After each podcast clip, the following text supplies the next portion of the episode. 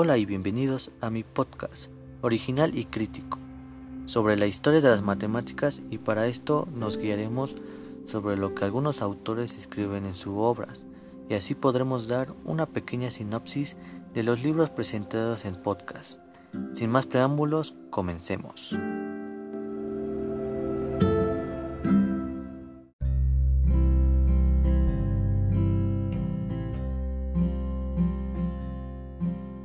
Y antes de empezar, comencemos con una frase literaria. La imaginación es más importante que el conocimiento. Albert Einstein.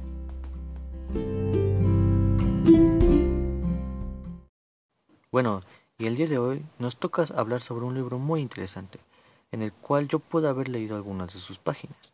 El título del libro es el siguiente, Crónicas de las Matemáticas, y su autor es Antonio Durán.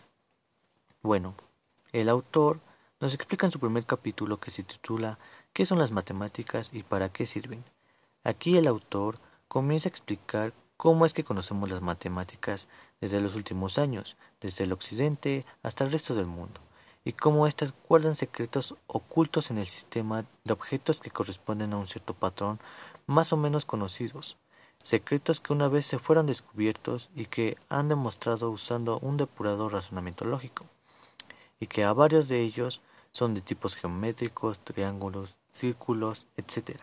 Algunos de estos números, como los que hoy conocemos, que es el 1, 2, el 3 y el 4, al igual que algunas funciones, el famoso 3.1416 y algunas raíces, etc.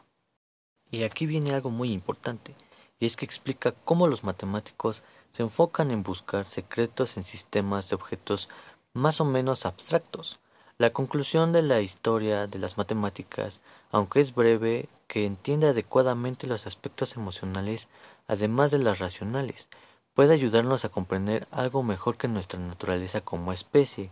Y aquí acaba el primer capítulo del autor. En el siguiente capítulo se llama Prudencia contra Pasión, en el cual el autor nos narra lo que es la historia de la antigua Grecia, donde había muchos matemáticos, pero aquí nos explica que se necesita retomar ese capítulo para poder constatar la pregunta de qué son las matemáticas y a su vez reflexionar sobre la prudencia y la pasión.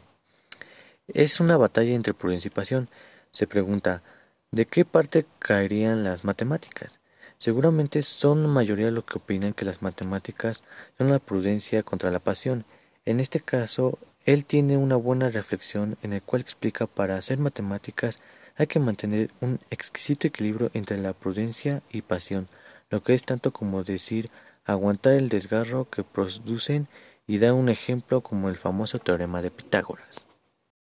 El autor nos explica que el teorema de Pitágoras es uno de los pocos resultados matemáticos que forma parte de lo que se ha dado de llamar el imaginario colectivo, esa supuesta colección de enseñanzas, conocimientos y datos que todos o casi todos albergamos de forma común en nuestra memoria.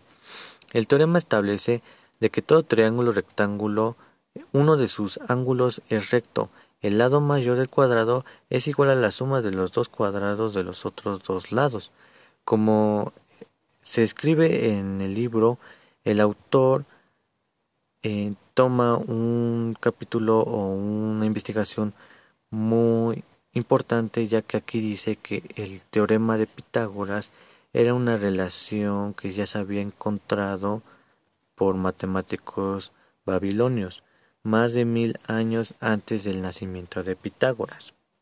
En efecto, como dice el autor en su libro, que en Mesopotamia, décadas antes de que el rey Jamburi reinara en Babilonia, había ya matemáticos que sabían que si los catetos de un triángulo rectángulo mide 3 y 4, entonces su hipotenusa mide 5, y si entonces miden 119 y 120, entonces la hipotenusa mide 169, o asimismo, si, se, si miden 65 y 42, entonces la hipotenusa tenía que medir 97.